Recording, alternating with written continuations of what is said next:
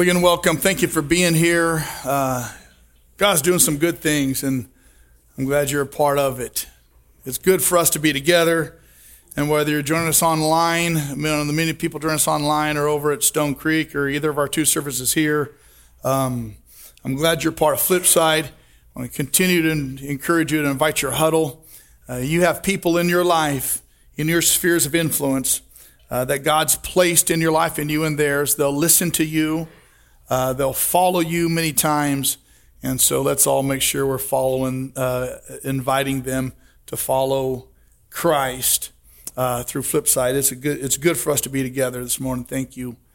Um, I had a great week up in Portland, uh, doing one of our church plant discovery centers uh, for people who feel called to plant a church and discerning together through a multitude of counselors and and the inspiration of the Holy Spirit who God has called and set apart for ministry. And I was remembered uh, at that assessment center, kind of how God works uh, and brings things full circle. Um, there was uh, back in 1995, I took a, a, a, mission trip with the group to Costa Rica. And, and God did some incredible things on that mission trip. There were four of us guys who went, just four of us. I only knew one of them. Uh, and, and it was on that trip that God did some incredibly miraculous, supernatural stuff uh, through me and through us. Had the privilege of praying over someone who had lost his sight and lost all their money and doctors and who couldn't see anymore, and had the privilege of putting my hands on him and praying him and him falling over on the ground and getting his sight back. It was, it was crazy, crazy, crazy stuff.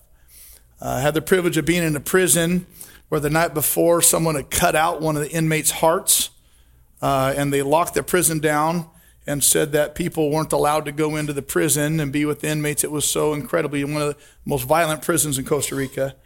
And, um, and I, I told him, I said, well, I believe I'm here, I'm here on assignment, and so I uh, am invincible. And so I want you to open up the doors and let me walk amongst the men. Uh, and so we did. The God did some incredible things uh, while we were there. And one of the guys that was with us, I roomed with in 1995. And since I came back from that mission trip, in 27 years, I've never, never been able to find him.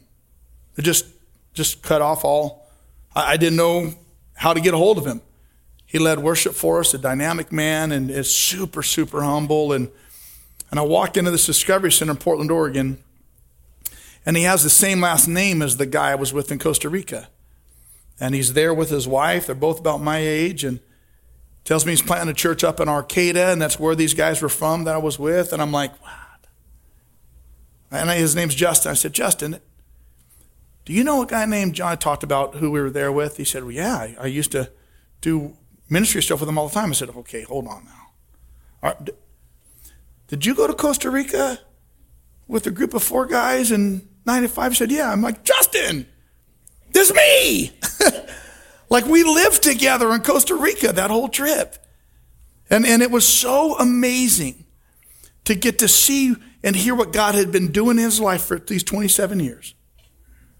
Uh, and God had taken him through some stuff, allowed him to be in some stuff, got him out of it. was just an amazing, amazing story of God's sovereign hand and him trusting God and God's sovereignty. And, and, and hearing the story kind of full circle now, him being a part of the Discovery Center and, and, and being one of our, soon, one of our church, church planters. I just really, really, like, the, the more I get to be around God and, and his hand, the more and more and more I'm convinced we would do so well if we got our controlling fingers off stuff and let him do his thing. When does difficulty become really, really hard and dangerous? If God is good, does He keep us out of difficulty so it doesn't become hard and dangerous? If, if uh, God doesn't keep us out of difficulty, does He at least keep us out of real perilous danger? If God is good, wouldn't He move His hand on our behalf so we don't have to go through really difficult and dangerous times and things? I was thinking about uh, these things this week. When does difficulty, when is difficulty not worrisome? Don't say Jesus. That, that seems to be the answer in church, right? Oh, it's Jesus. Well, well, when is difficulty not here? I'm going to tell you when difficulty is not worrisome. Difficulty is not worrisome when you have the solution to the difficulty. Would you agree? We stop worrying about the difficulty when we have the solution. When is danger not worrisome? Danger is not worrisome when we know it's not deadly. Like we can go through any difficulty and any danger as long as we know we got the solution, it's going to be okay, right?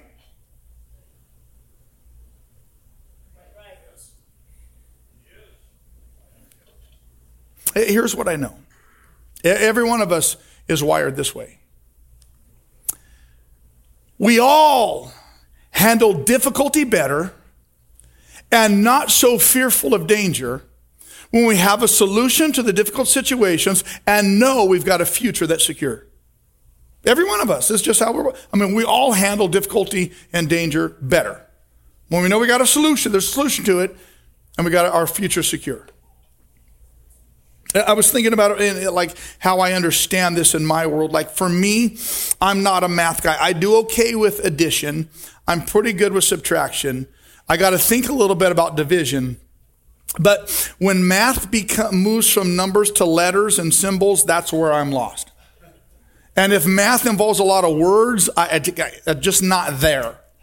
And so, and so under, how we understand this principle is it's like a hard math problem. Like in the old days of textbooks, at the end of every chapter, there was a chapter test in the back of the book.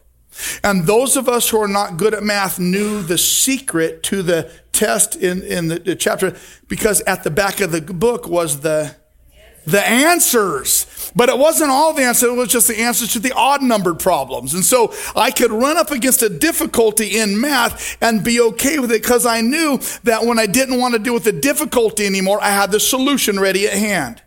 Right? If only life worked that way. If only life worked that way.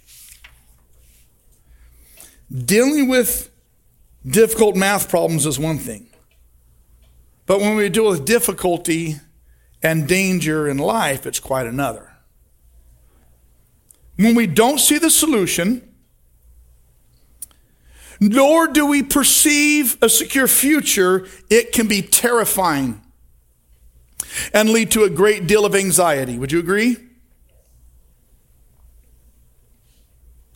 And when one faces difficulty, danger, scarcity, any of those issues, when one faces those things and when one is a spiritual person, it begs the question of God's sovereignty.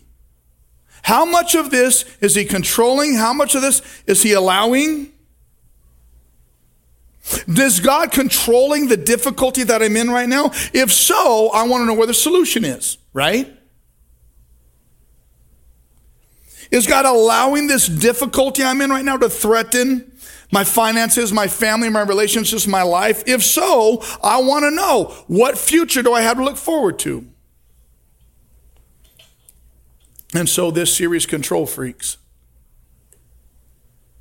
This series, Control Freaks, is designed for, for those people who believe hmm, that if I'm in control, I'm safe. And many of us are wired this way.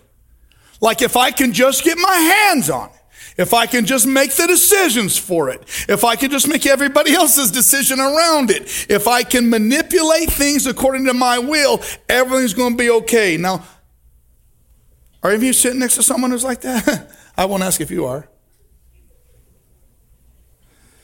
Most of us, we, we honestly believe that if we can just get our hands on something, it's going to be okay. Some people so badly want to have control, that if they don't have control, they at least want knowledge. I, I at least want to know.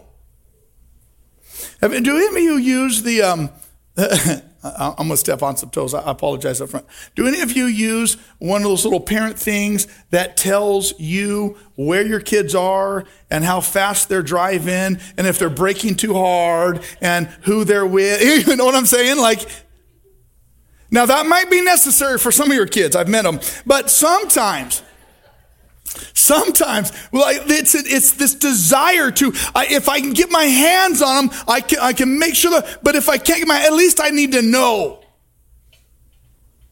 Because we like control. So, and when we live in that world, or when we're in a scenario in our lives for which we are the end all for all questions, See, some of you work in an environment where you are the stopgap because of whatever reason of everybody's question. You have to make the decision. Like every question comes back to you and you're responsible for every decision, hour after hour after hour, moment after moment after moment. And when we live in this world of constantly having to be the one to make all decisions, it can lead to a thing, it's a legitimate thing called decision fatigue. And we're just tired of making decisions. Where, where, where, our lives are surrounded by nothing but questions from us, and we alone bear the responsibility for the decisions. And it doesn't take long to develop decision fatigue. Where, where you just come to the place in life, I can't make one more decision. Have any of you been there?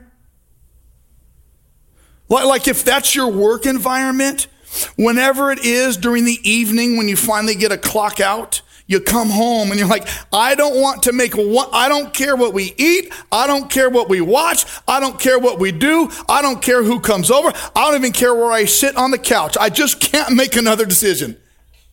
We've all been there.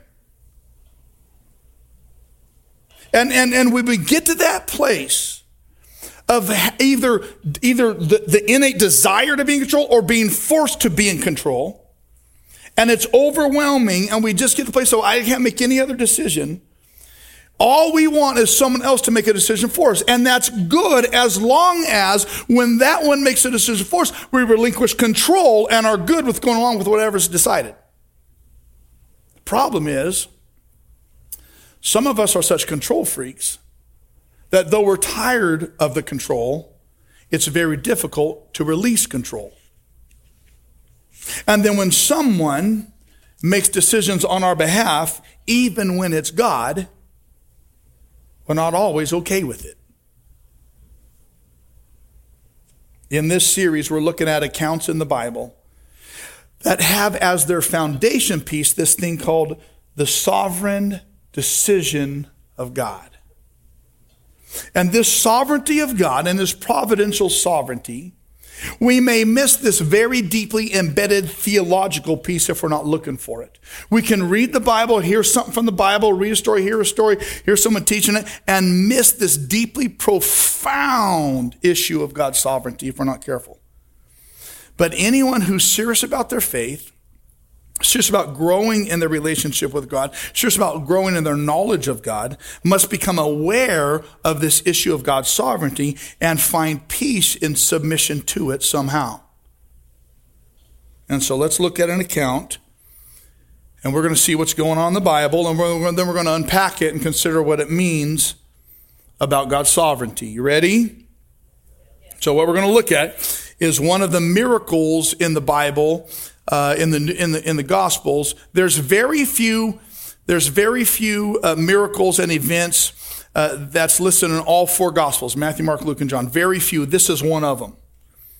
And one of the miracles that's listed in all four Gospels is the feeding of the multitudes. Matthew 14, Mark 6, Luke 9, and John 6. The miracle of feeding the multitudes, as we read it in the Gospels, is not the first time the miracle of feeding the multitudes happened in the Bible. It didn't, if I can say it this way, it didn't originate with Jesus. Do any of you know where the first feeding of the, uh, of the multitudes happened? It's because you don't come to my Bible study on Wednesday nights. We studied 1st and 2nd Kings, and in 2nd Kings chapter 4, verses 42 through 44, is the first miraculous feeding of the multitudes. And the Bible says this A man came from Baal Shalishah, bringing the man of God 20 loaves of barley bread baked from the first ripe grain, along with some heads of new grain. Give it to the people to eat, Elisha said. So here's what's happening. Elisha's there with a hundred men. They're trying to do the work of God and grow in God and following God, and they're faced with a situation where they have no food, except for a hundred little, about this big, a hundred little loaves of barley bread. Hundred people. Elisha says, Well, give it to them. Well, how can I set this before a hundred men? His servant asked. But Elisha answered, Give it to the people to eat, for this is what the Lord says. They will eat, and they'll have some left over. Sound familiar?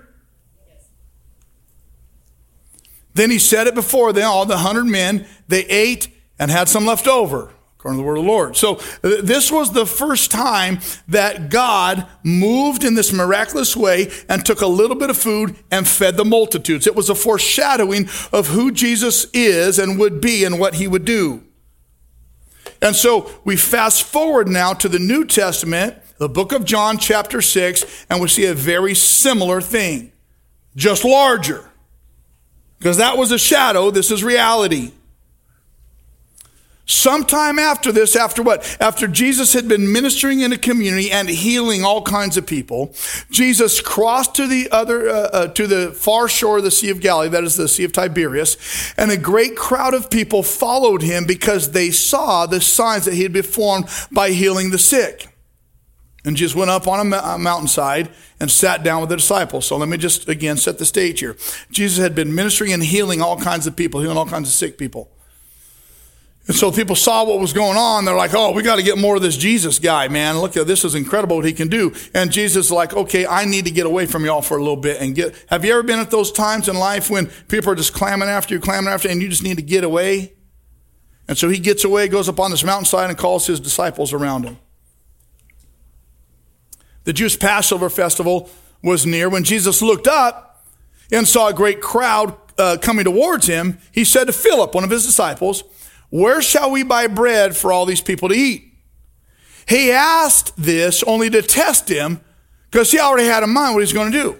And so again, just up on this hill, disciples around him, sees all these people. Now we know from scripture it's about 5,000 men. You add women and children that we're talking about 20,000 people. That's a lot of people. All coming towards him. And he's looking at him and he's saying, okay, they're following me and they're walking into this place of scarcity and need and difficulty, I need to do something. He obviously knew that they were walking into scarcity because he already had in mind what he was going to do. You understand that? And so he says, Philip, how are we going to solve this? It wasn't a question of ignorance. This was a question of faith and strategy. He knew. Philip answered him, I don't know. It'd take half a year's wages to buy enough bread for each one to have a bite. Just a bite. Another of his disciples, Andrew, Simon Peter's brother, spoke up. Here's a boy with five small barley loaves and two small fish. But what good's that? Got all these thousands of people.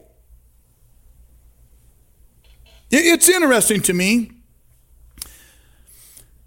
that we're so accustomed to seeing the scarcity in every opportunity. Like they're with Jesus. He alone is enough to provide. And then they get a little bit and they still see the scarcity. I, I wonder what would happen to us, God's people, and God's church, if in every scarcity we saw the opportunity. Do you understand? It seems as though we've been functioning from a, a, a, place of scarcity and attitude of loss for the past long while, rather than seeing the difficulty and scarcity as a great opportunity. If we just give it into God's hands, we'll see what He can do. Jesus said, All right, here's the deal. Y'all have the people sit down. There's a bunch of grass. We got plenty of space. And they sat down, about 5,000 men. You had the women and children, talk about 20,000 people. Jesus then took the loaves, gave thanks. Sounds like communion, right? Jesus was a master at giving thanks and breaking bread. Like something always good happened when he did that. Distributed to those who, who were seated as much as they wanted. He did the same with the fish, replaying the miracle that happened in the Old Testament. When they had all had enough to eat, he said to his disciples, Gather the pieces that are left over, let nothing be wasted. So they gathered them and filled how many baskets? Interesting. How many disciples? Interesting. Uh, with the from the five pieces of of the barley loaves that were left over uh, after they had eaten it all, after the people saw the sign Jesus performed, they began to say, "What in the world is going on?" Surely, this is a prophet. This is the one that's coming into the world. Like this is a. Let me ask this question: What? what what do people follow Jesus without hope of getting something from him?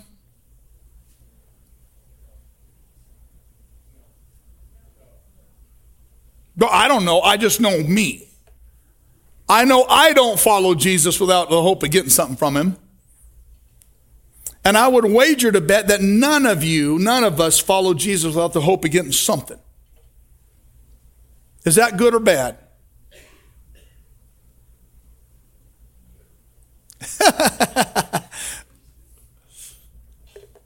so, sometime after Jesus had been healing, he leaves and goes to this little solitary place to be alone. And all these people start clamoring after him because why? Not because of who he was, but because they saw what he did. Because they saw him heal. Is it authentic faith simply to follow Jesus because of some miracle?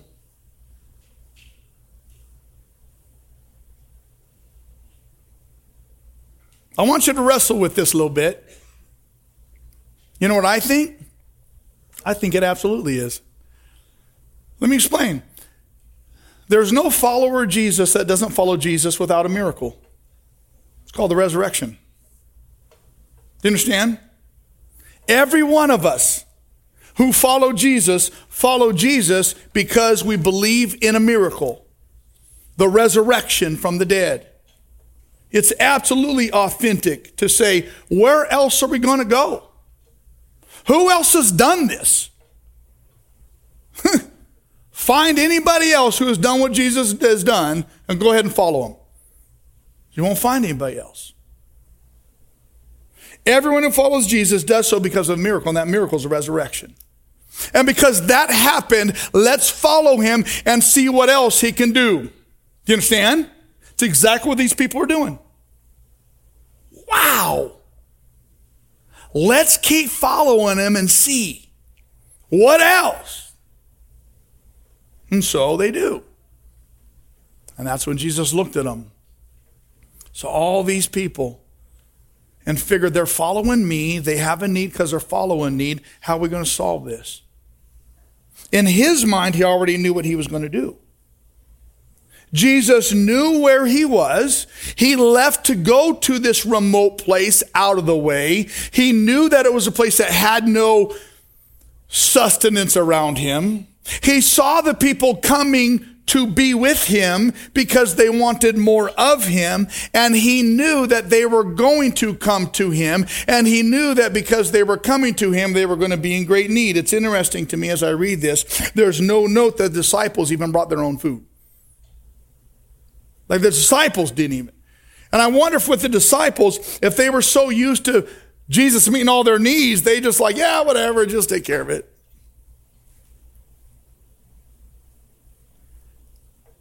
The Bible says that they were in this place of need, they were in this place of scarcity because they were following Jesus, and Jesus knew that they would be in this place of need, difficulty, and scarcity. Because it says he had already planned ahead of time what he was going to do. See, the way this played out, Philip said, we don't have the resources to meet this need. Andrew Simon said, Well, we got, I stole a kid's lunch, and so we got a little bit. But it's still not enough. See, the others around, see, we, we know because the narrative tells us that Jesus already had in mind what he was going to do. How many of the people around him knew that he had a plan for what he was going to do? How many? None. Had he brought any of them into his inner circle and asked their advice on how to handle this? No. Did he tell any of them ahead of time, look, we're going to get into some rough spots, but don't worry, I got it handled? Did he say that? No. He had a plan, but those around him didn't know for a fact that he had. Those around him couldn't see the plan. And so what they saw, because they couldn't see the plan, is they saw the need and the scarcity. Even with what they had, all they saw was not the provision, but the need.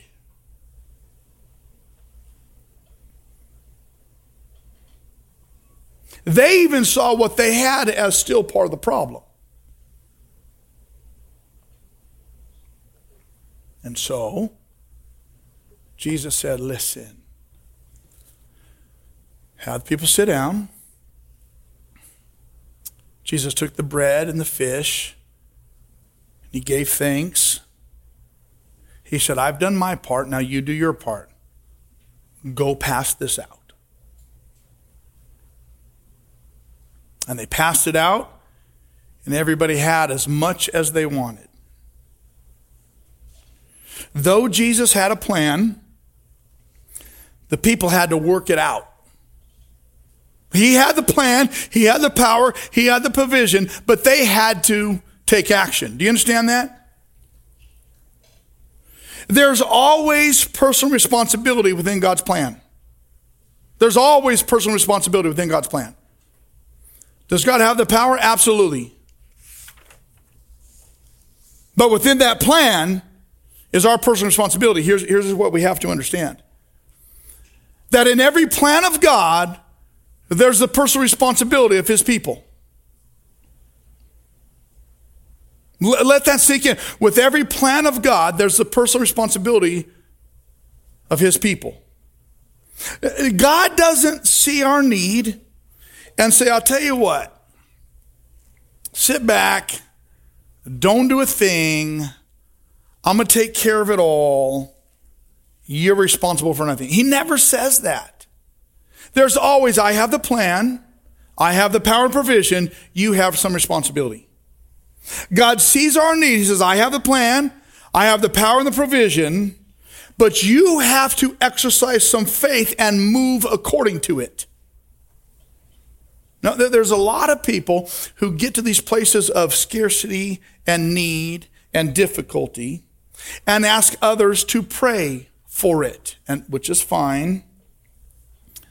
But oftentimes in the request for prayer, there's the lack of changing personally the areas that need help. Do you understand? So many people say, got to have this need, and then you have power and provision, so just show up and do something. And God says, look, I can, but I won't until your feet move in concert with my will. There's always personal responsibility involved. So, do you pray over your need? Absolutely. And then you change your life to start stepping God's way. There's always this participation piece with God, within God's plan. Do you understand that? I can't overstate that enough. And what's interesting in this, this little tidbit here in verse 12 when they had had enough to eat, he said to his disciples, Gather the pieces that are left over, let nothing be wasted. Why would he say that? They had already had enough. I think for a couple reasons. Now, follow me. I think one, because they wanted the people to be reminded again of God's abundancy. It's not just that people had enough, they had enough and there was a ton left over. But not only that, I think Jesus was, and, and, and an entire custom grew out of this within the Jewish people. An entire custom grew out of this.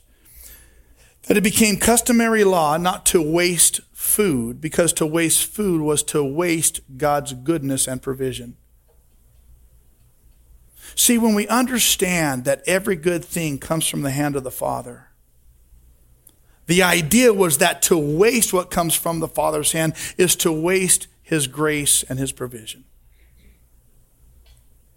And so when God decides to reveal His plan to work with us and to start to move, that's to be honored, not taken for granted, not wasted, but understood, appreciated, and honored. See, what happens when God moves that way, they gathered this and they filled 12 baskets with the pieces of fish uh, of, of, the five barley loaves uh, left over by those who had eaten. What, what happens is that when God moves according to his plan, it always includes abundance. The plan of God always includes abundance. It, it's the Bible and it's Jesus that says that when we give, God returns it, pressed down, shaken together, making room for overflow, abundance. It's Jesus who said, I've come that you might have life and life in abundance and all fullness. It's God that always plans for abundance. See, here's what we have to remember regarding sovereignty. Sovereignty is what led the people to a place of scarcity. Let's not, let's not gloss over that. It's the sovereignty of God that led the people to this place of, of, of scarcity. Either led them to it or allowed it. Either way, it was at the sovereign hand of God. But it was also the sovereign plan for abundant provision. See, these two things often go hand in hand in the Bible. By God's sovereignty, He may allow us to get to the place of great need, great difficulty, even great danger, but it's also His sovereignty that, that works through that to a place of great abundance. We see it in the Bible over and over and over. And when God allows us to be in place in need, what he's asking us to do is to submit to his sovereignty in that moment by not worrying about a thing, but by praying with thanksgiving. Why? Because Jesus already has in mind what he's going to do. Now, I need to make this really clear distinction when we're in times of scarcity and difficulty. We must know beyond a shadow of a doubt that every time we follow God, that's the key. Every time we follow God, every time we're obedient, every time we're following Jesus, and we get to a place of scarcity and difficulty and need because of it, God already has a plan for abundant provision. The caveat is every time because we're following God, every time because we're doing life is every time because we're obeying scripture, we're following Jesus. Every time because of that, we get to a place of scarcity and difficulty. God already has a plan and that plan always involves abundant provision. But please understand, not every time we experience difficulty, not every time we experience scarcity, not every time we get in trouble, but every time because we're following Christ. That's the difference. Every time God leads us into a place of difficulty and scarcity because of obedience, He's got a plan that's going to be abundant. But let's realize it's not that these people ran into trouble because they, you know, because they just simply walked out on their own, thought they'd go for a day walk, and all of a sudden they decided they were overexposed and didn't have any water. It's not that they got into trouble because they were either ignorant or arrogant. It's not because they got in trouble because they made some stupid decision. They got into a place of scarcity and difficulty because they were following Jesus. And when we get in those places of difficulty and scarcity because we're following Jesus, He takes responsibility for our provision. This works in every area. In your finances, you start doing it God's way and it gets tough. God's going to work it out. He, accepts responsibility. In your marriage, you start doing stuff right and it starts going haywire. Don't worry about it. God's going to work that out. In your job, you start doing that stuff God's way. Don't worry. You might hit some rough spots, but God's leading you in that because you're following Him. He takes responsibility for your provision. Don't worry. Do you understand that? But when we get stupid and ignorant and arrogant and go on our own away from Him, thinking we got this on our own and we get into trouble, God's under no obligation anymore. Does that make sense? You understand this?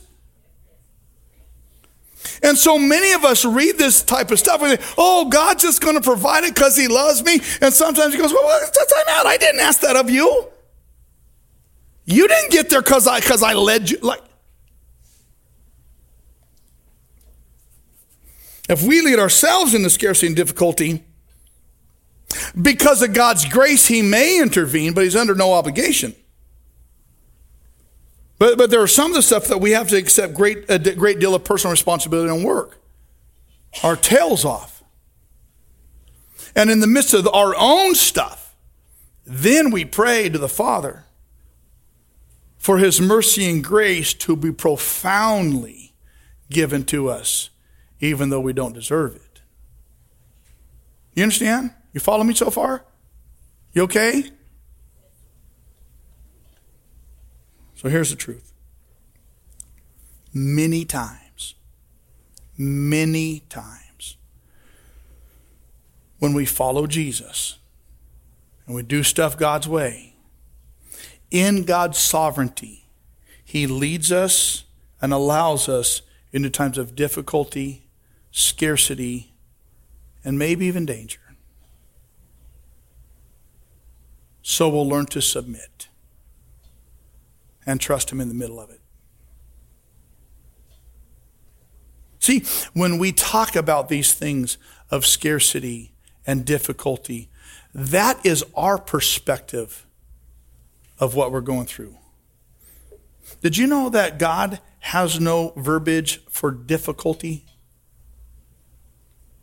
Difficulty is not in God's vocabulary.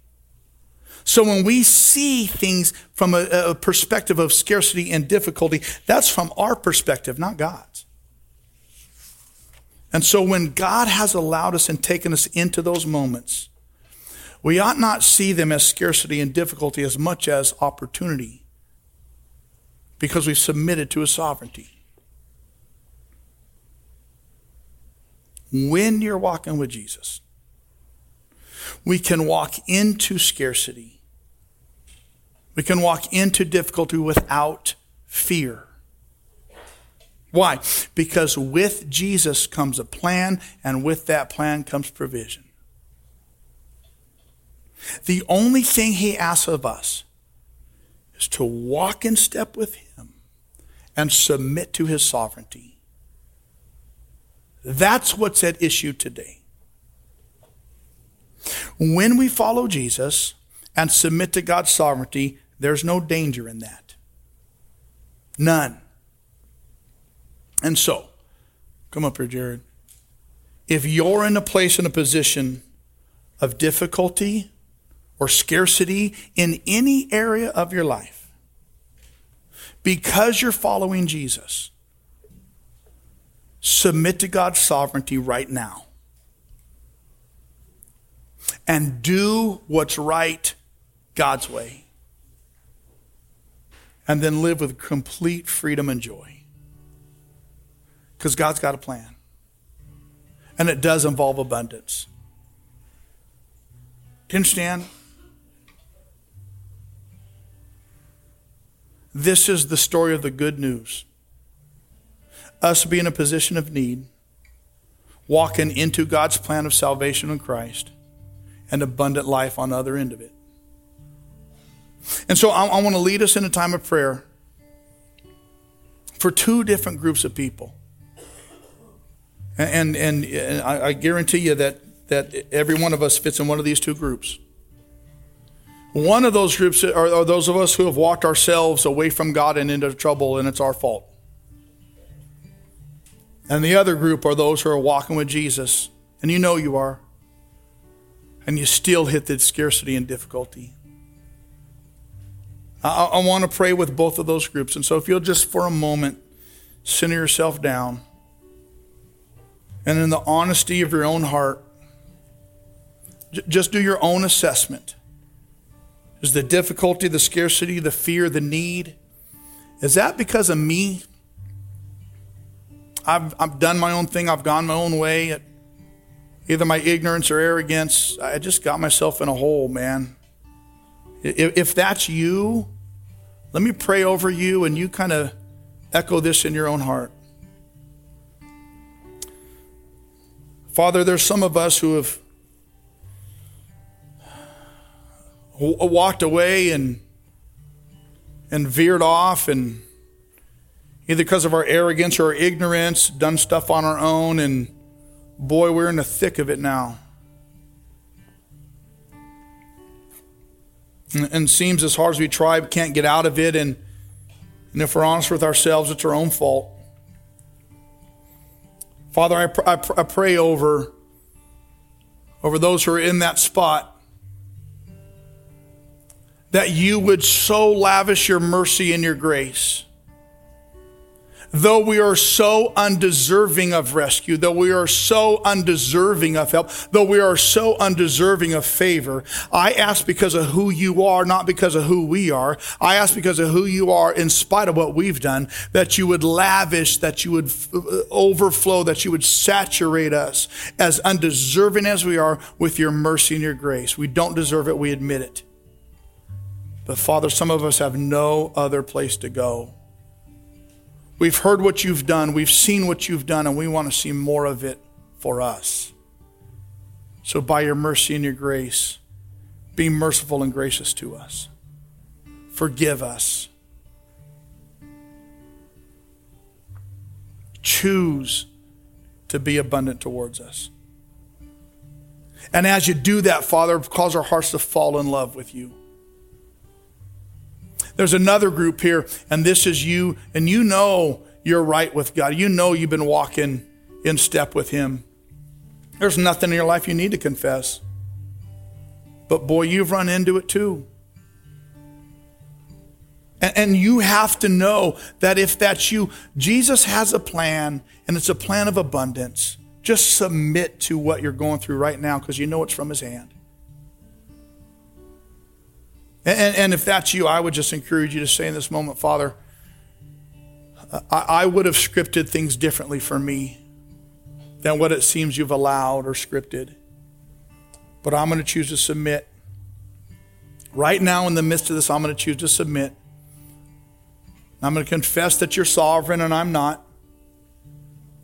And I'm going to keep doing what I know to be right. And if I need to do something different, please let me know. But while I submit to you and change what I need to change, Father, help me live with great freedom and joy. The relinquishing of control into your great and mighty hand. Help me live with freedom and control, relinquishing what I have tried to work out for my benefit. Help me relinquish control and just simply submit.